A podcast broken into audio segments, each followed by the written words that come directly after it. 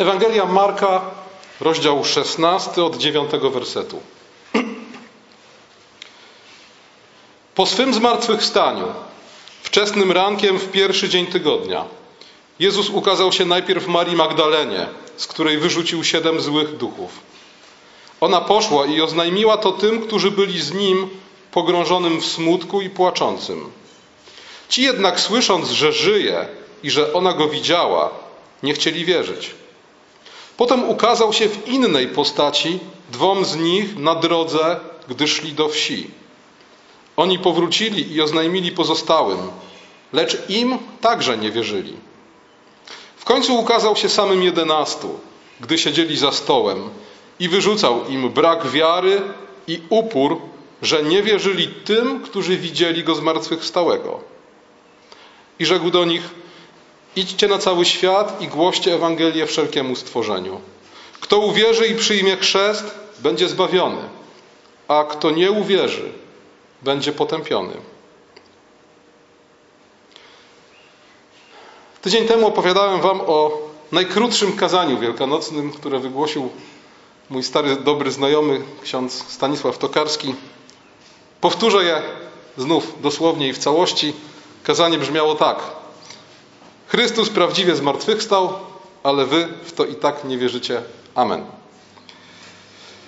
We fragmencie, przed, który przed chwilą czytałem, wyraźnie widać, że to, czym mówiłem tydzień temu, cała dynamika Wielkiej Nocy i jej przesłania sprowadza się właśnie do tych dwóch kwestii.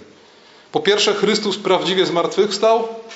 Po drugie, my albo w to nie wierzymy, albo wierzymy w to zbyt słabo. W szesnastym rozdziale Ewangelii Marka widać to jak w soczewce. Ewangelia Marka jest najkrótszą Ewangelią, najbardziej skondensowaną, jeśli chodzi o treść. Jezus w Ewangelii Marka zdaje się być ciągle w pośpiechu.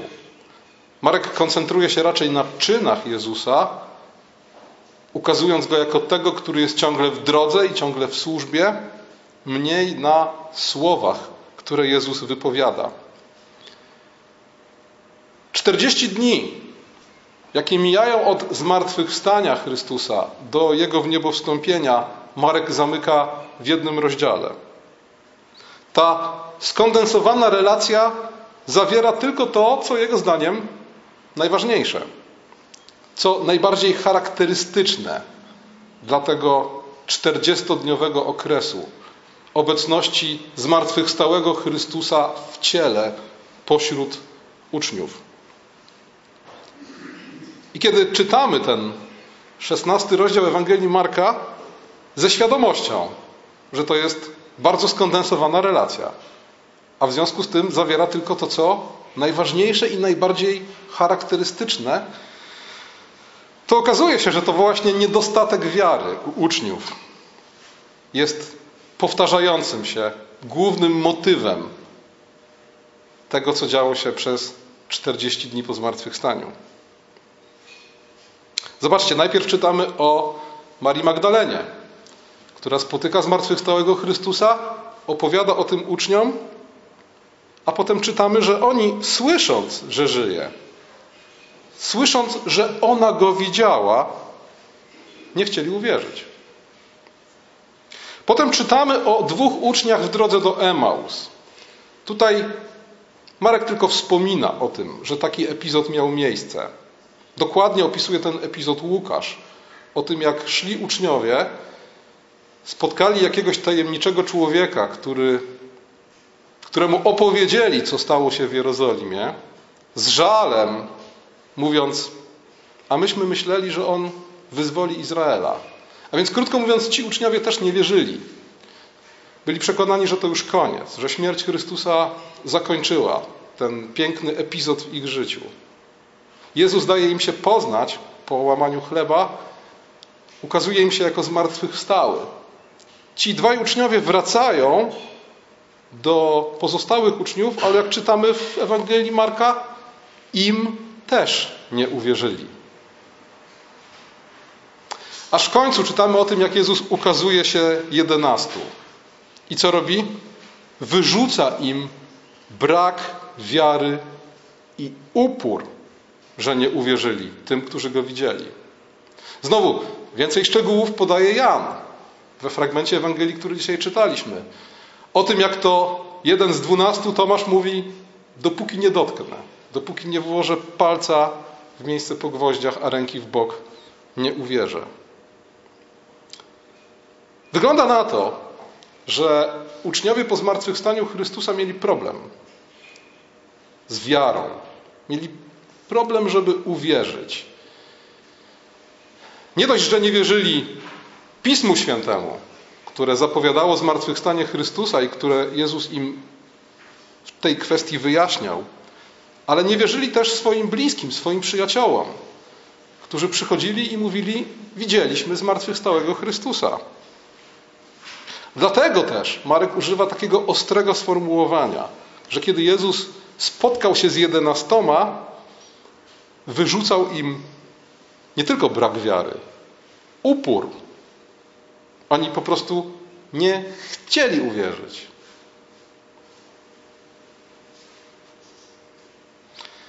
Nawiasem mówiąc, przed zmartwychwstaniem, w czasie męki i śmierci Chrystusa też uczniowie nie popisali się wiarą. Zostawili swojego mistrza i uciekli. Co na to wszystko Jezus? To jest ciekawe.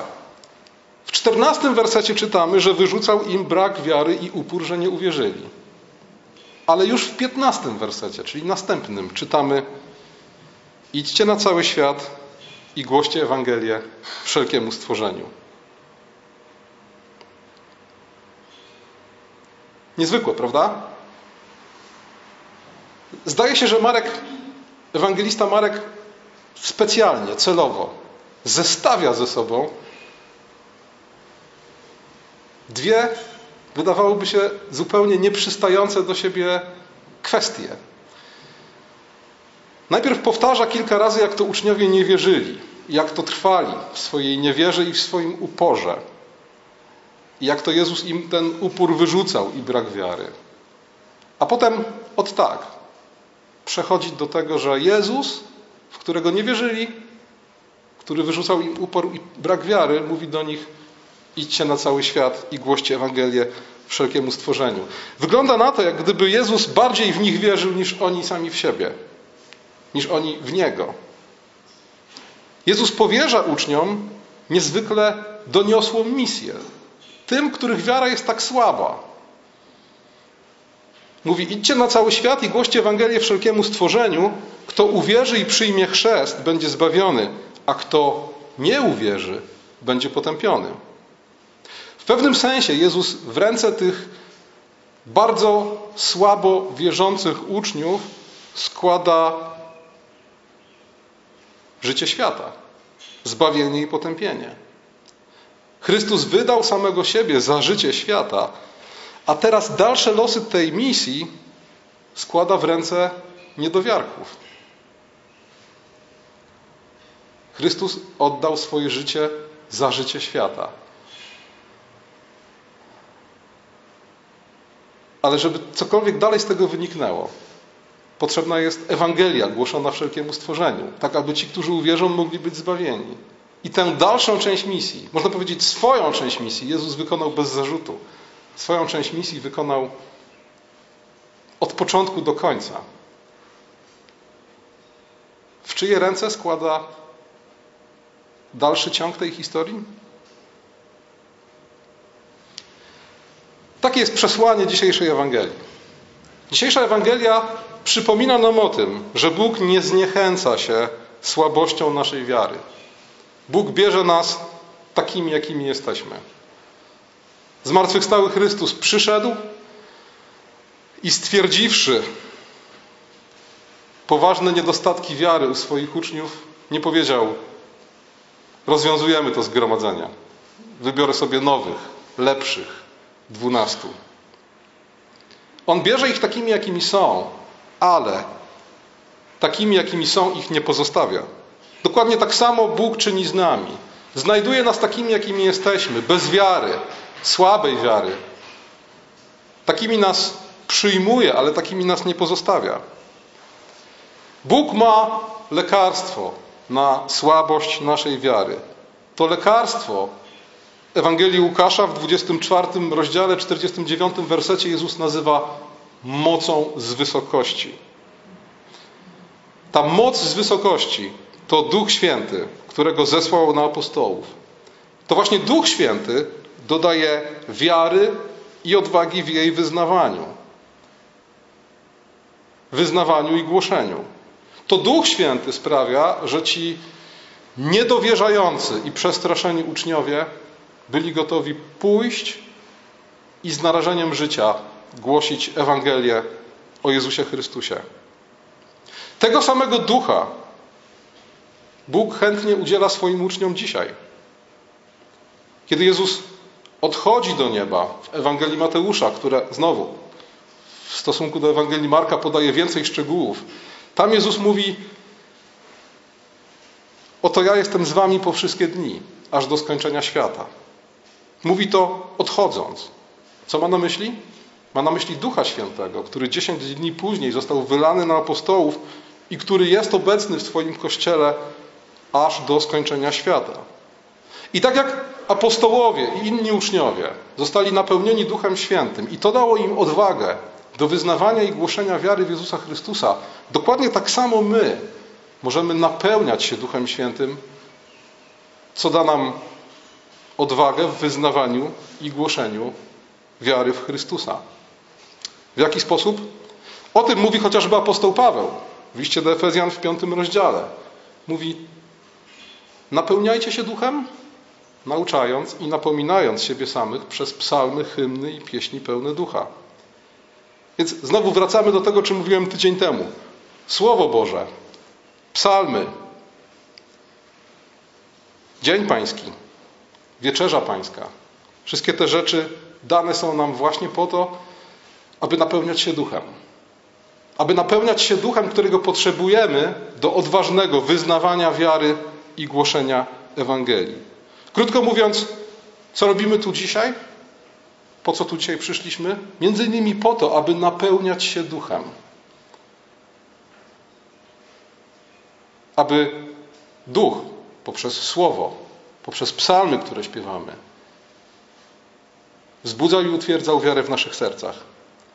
Po to, abyśmy nie byli podobni do uczniów z okresu tych 40 dni pomiędzy zmartwychwstaniem a wniebowstąpieniem Chrystusa, ale byśmy raczej byli podobni do tych, którzy nie zważając na ryzyko utraty życia, szli i głosili Ewangelię w Jerozolimie, Judei, Samarii i aż po krańce ziemi.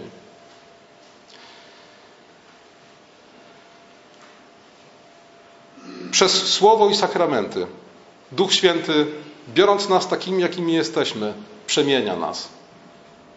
Wzbudza wiarę tam, gdzie jej nie ma. Wzmacnia wiarę tam, gdzie jest słaba.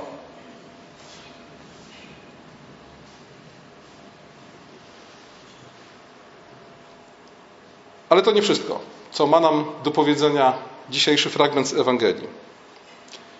Dzisiejszy fragment mówi nam też, że misja głoszenia Ewangelii jest misją ratunkową dla świata. Jest sprawą życia i śmierci. Bo kto uwierzy, będzie zbawiony, ale kto nie uwierzy, będzie potępiony. Dobra nowina o Chrystusie brzmi: Chrystus zmartwychwstał. Kto wierzy w Niego, z Nim umiera i z Nim powstaje do nowego życia. Po pierwsze, tu i teraz, o czym mówiłem tydzień temu, ale po drugie, powstanie ten, kto wierzy w Chrystusa, do nowego życia w dniu zmartwychwstania.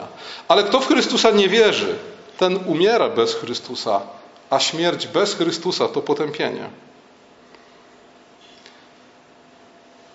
W ten sposób głoszona Ewangelia jest niestety coraz mniej obecna w świecie Zachodu.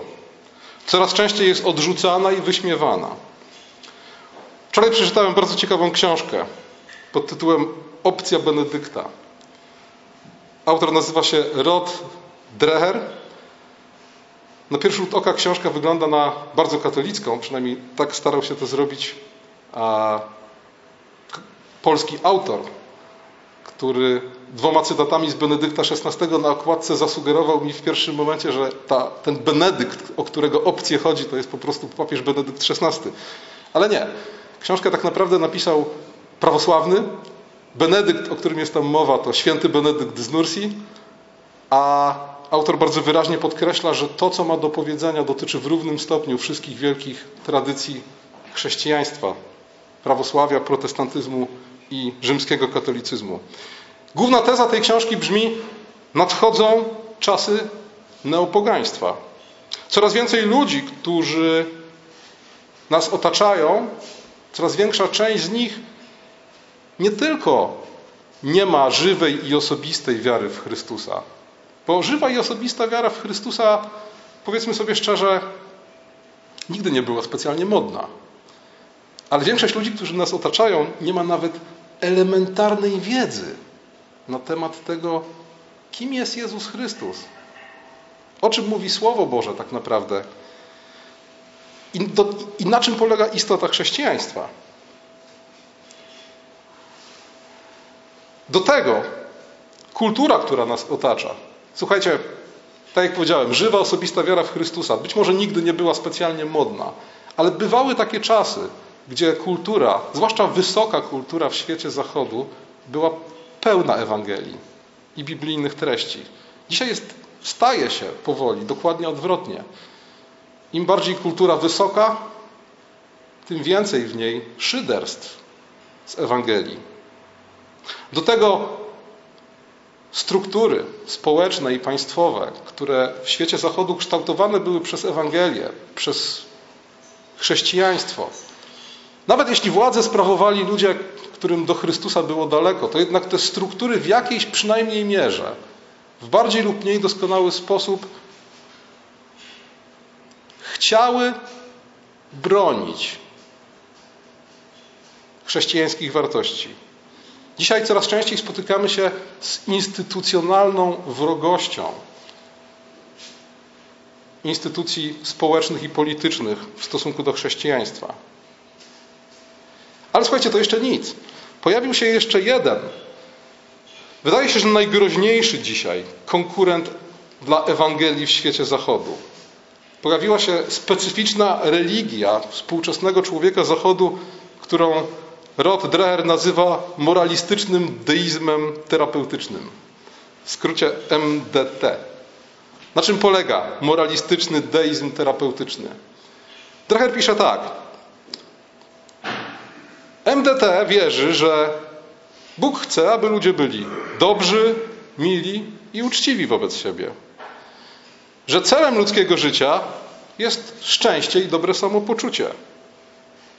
Że Bóg nie powinien wtrącać się do mojego życia, chyba że jest potrzebny do rozwiązania jakiegoś problemu.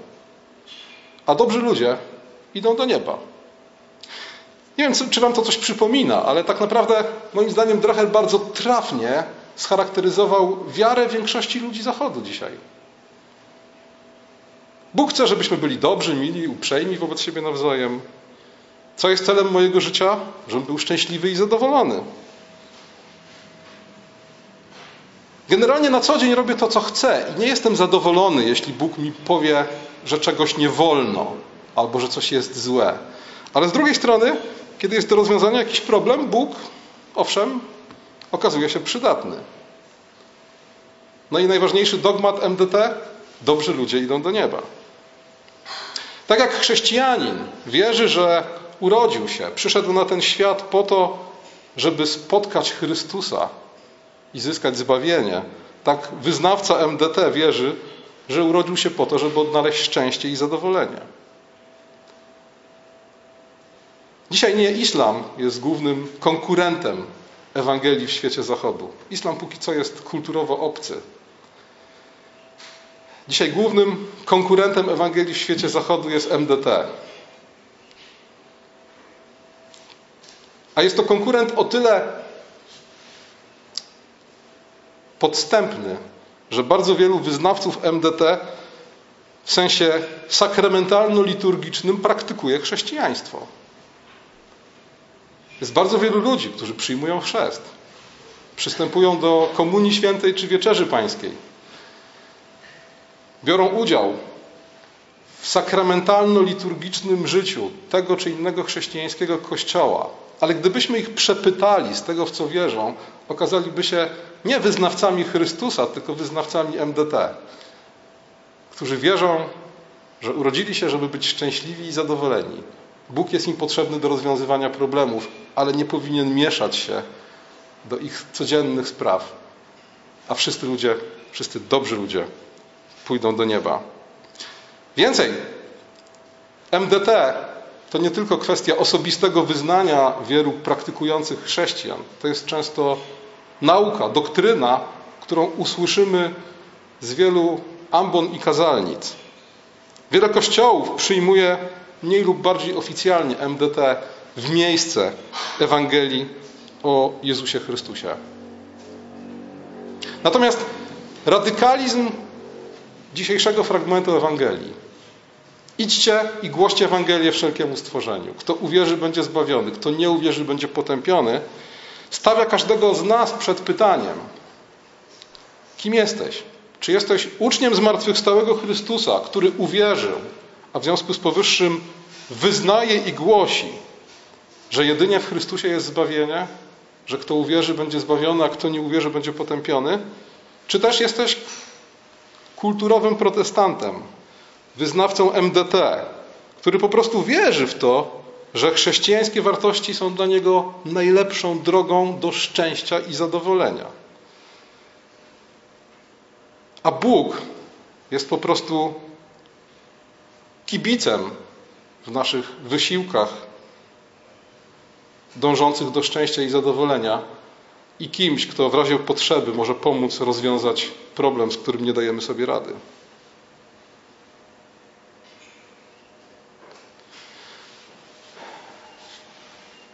Apostoł Paweł mówi: Biada mi, gdybym nie głosił Ewangelii. Biada nam, biada kościołom, które nie będą głosić Ewangelii. Biada kościołom, które Ewangelię o Jezusie Chrystusie zastąpią deizmem terapeutycznym. Dzisiejsza Ewangelia mówi nam o tym, że choć jesteśmy słabej wiary, Bóg się nie zniechęca. Bóg tę wiarę w nas wznieci i utwierdzi. Ale robi to nie po to, żebyśmy byli szczęśliwi i zadowoleni. Robi to po to, abyśmy szli na cały świat i głosili Ewangelię. W Ewangelii Łukasza, dziesiąty rozdział, drugi werset czytamy: Żniwo wprawdzie wielkie, ale robotników mało. Proście Pana żniwa, aby wysyłał robotników na żniwo swoje.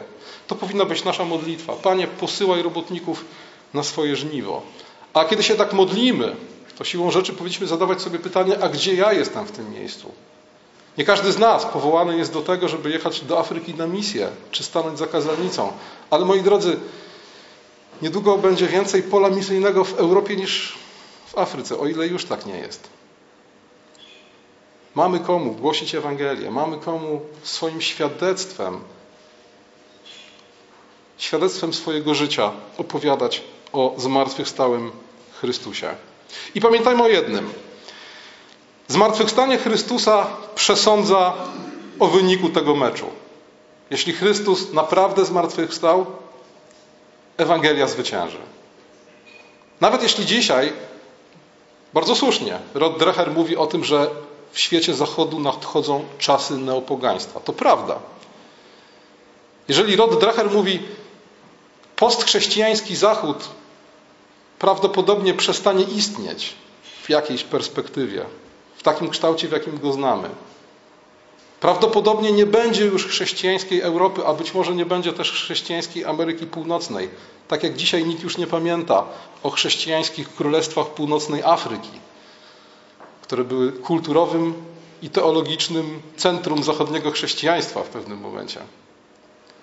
Być może tak będzie, ale to, czy to oznacza, że Chrystus przegrał? Nie. Sprawa Ewangelii to nie jest sprawa kultury Zachodu. Kultura Zachodu jest tylko jednym z wytworów Kościoła. Wynik meczu jest przysądzony. Chrystus zwycięży. Ale być może to zwycięstwo nadejdzie z Korei, Chin i Afryki, skąd przybywać będą misjonarze do neopogańskiej Europy i Ameryki Północnej. Może tak być. Opcja Benedykta, o której pisze Rod Dreher, to przełożenie na czasy współczesne strategii, jaką w V wieku po Chrystusie przyjął święty Benedykt z Nursi i jego uczniowie. Zdyscyplinowane duchowe życie, przeciwstawienie się konsumpcyjnej, materialistycznej, upadającej kulturze, tworzenie w pewnym sensie alternatywnego społeczeństwa, które w momencie, kiedy pogaństwo późnego antyku, a później trudne czasy tych pierwszych wieków średniowiecza, to wszystko zaczynało się, zaczynało upadać pod własnym ciężarem. Zaczyn opcji Benedykta spowodował odrodzenie chrześcijaństwa i przygotował Europę na renesans i reformację. Pamiętajmy, zmartwychwstanie Chrystusa przesądza o wyniku tego meczu. Dzisiaj Kościół Wschodni obchodzi Wielkanoc. Pierwsze słowa, jakie padają podczas juczni, podczas tego pierwszego wielkanocnego nabożeństwa prawosławnego, to są słowa z Psalmu 68. Prawdę mówiąc, nigdy wcześniej nie kojarzyłem tego psalmu z Wielkanocą, dopóki właśnie nie natknąłem się na niego w e, prawosławnej liturgii. Ale wydaje mi się, że rzeczywiście są to słowa wyjątkowo trafne, jak na dzień zmartwychwstania Chrystusa. Prawosławna jucznia zaczyna się od słów Powstaje Bóg, a pierzchają Jego wrogowie i uciekają przed obliczem Jego ci, którzy Go nienawidzą. I moi drodzy, dokładnie tak powinniśmy myśleć o zmartwychwstaniu Chrystusa. Powstaje Bóg i pierzchają Jego wrogowie. Uciekają przed Jego oblicza ci, którzy Go nienawidzą. A zatem jeśli zmartwychwstały Chrystus powstał z grobu, jeśli On posyła nas, abyśmy głosili Ewangelię wszelkiemu stworzeniu i jest z nami, to co się dzieje? Pierzchają Jego wrogowie i uciekają przed Jego obliczem ci, którzy Go nienawidzą. Amen. Powstańmy i zaśpiewajmy razem pieśń.